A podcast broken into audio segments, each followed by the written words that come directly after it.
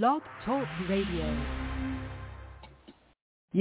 Okay, so you, of course, are a New York Times best-selling author, and your current book is Sapphire Storm. I understand it is part of the Sapphire Cove series. So uh, for the readers who have been following the series, what can they expect with Sapphire Storm? Well, the good news about the Sapphire uh, Cove series is that every book in it is really a standalone. They share a universe, which is really a location, uh, this beautiful Southern California oceanfront resort called Sapphire Cove, of course. But each book has a different romance at its center, and this is the story of Ethan Blake and Roman Walker.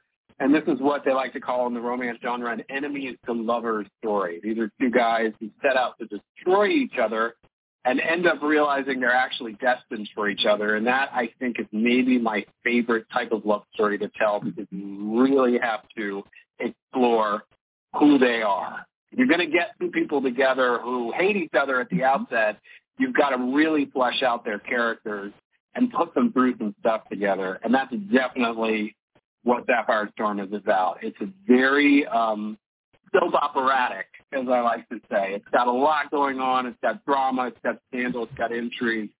The best writing advice I ever got was write the book that you want to read. Not the book that you think will sell or the book you think will be popular. Write the book you want to read. And I can tell you, Sapphire Storm is definitely the book that I want to read.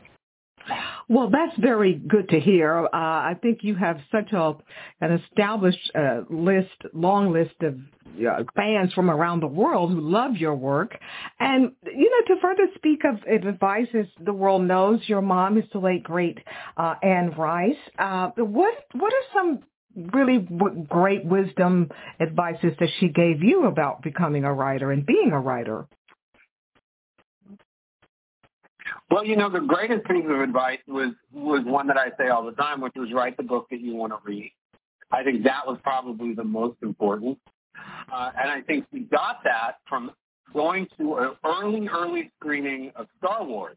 Before oh. Star Wars was Star Wars, they had the American Booksellers Convention in San Francisco in the late 70s, and they did a screening of this weird space movie that nobody knew anything about at the House of the uh, Fine Arts and George Lucas, who at the time was a fairly well-known director, but nothing on the order of what he is today, got up and said, we made the movie that we wanted to see. And my mom said, I never forgot that moment. I never forgot him saying that. And she took it to heart in her own career and in her own work. And I think it was the single best piece of advice he ever gave and so here we go with Sapphire Storm. So, okay, so now as you mentioned a minute ago that, you know, this, the, the storyline, part of the storyline takes place at this beautiful resort and such. So when you were writing Sapphire Storm, did you, for inspiration, did you check into a beautiful resort or, or just what was that all about? Well, I'll tell you, the thing that really inspired the writing of it was not being able to go anywhere. It was, I mm-hmm. started putting the manuscript together after having worked up some notes about the idea in March of 2020. And we all know what was happening in March of 2020. Oh, yeah. The lockdowns were in effect. They were particularly strict here in California, strict and early. And I couldn't uh, there was a sense in the beginning that we shouldn't even go on walks. I mean, we were all so afraid. There was so little known about the virus yet.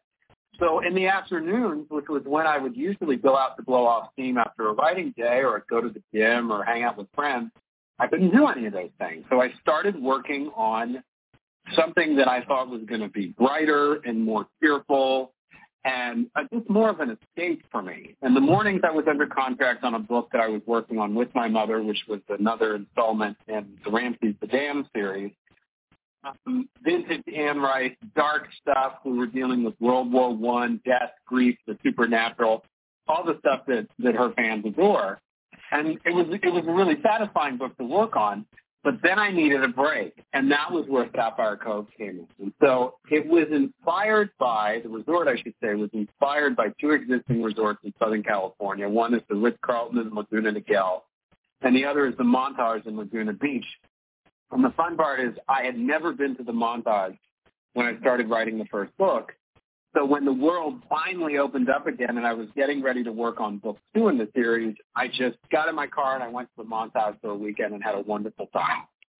Well, the whole Laguna area, uh, that that is that will that should be able to inspire painters, writers, videographers. It's so such a beautiful Okay. area. Such a beautiful area. It's gorgeous.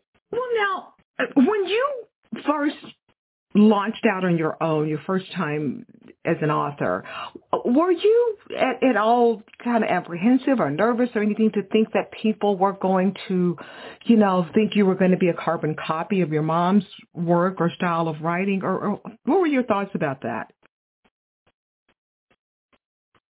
I am grateful for how young and inexperienced I was because if I had known at the time some of the things that were going to unfold, I might have been scared out of doing it.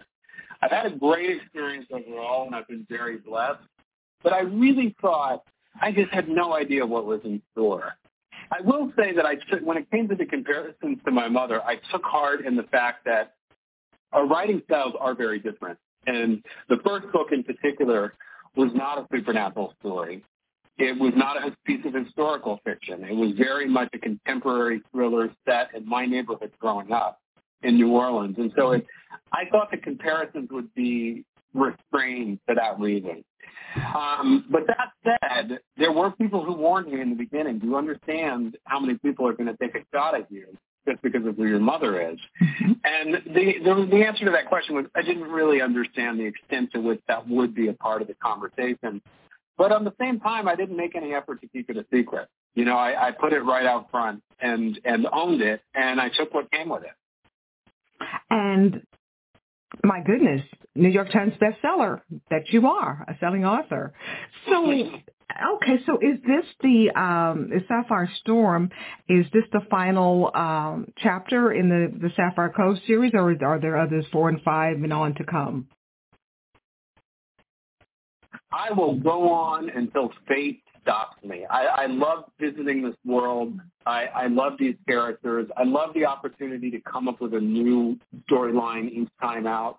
I like that it's not the type of series where you have to read from book one and get before you can understand book four. It's almost like a television series where I get to build a new season every time. So uh, to be honest, I, I'm not I'm not calling any bets on when it's going to end. That's good to know. I know your fans are excited. And to further speak of television in my last two minutes here, um, any plans, talk, possibilities of Sapphire Storm already for Netflix, Hulu, any of that, or what?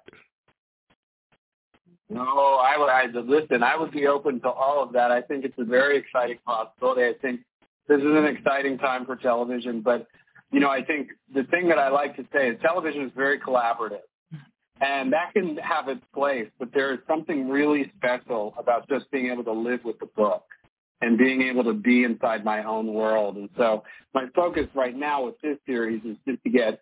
I have more characters that I want to tell their story, and I want to give them their happily ever after. Mm-hmm.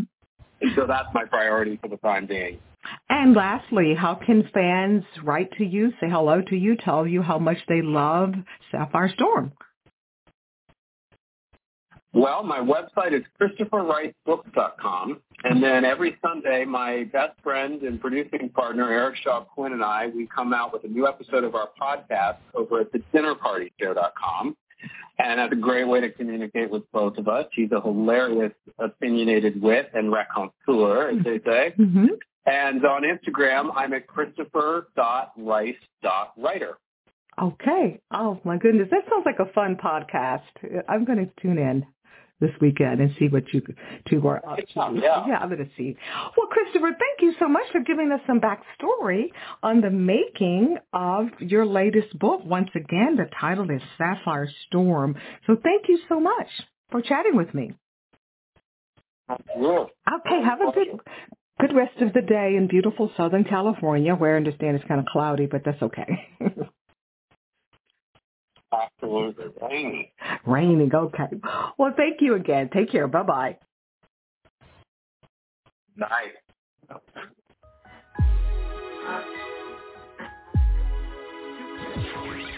Thank you for listening to another edition of Film Festival Radio with your host, Janice Malone. Be sure to download this and other episodes at filmfestivalradio.com.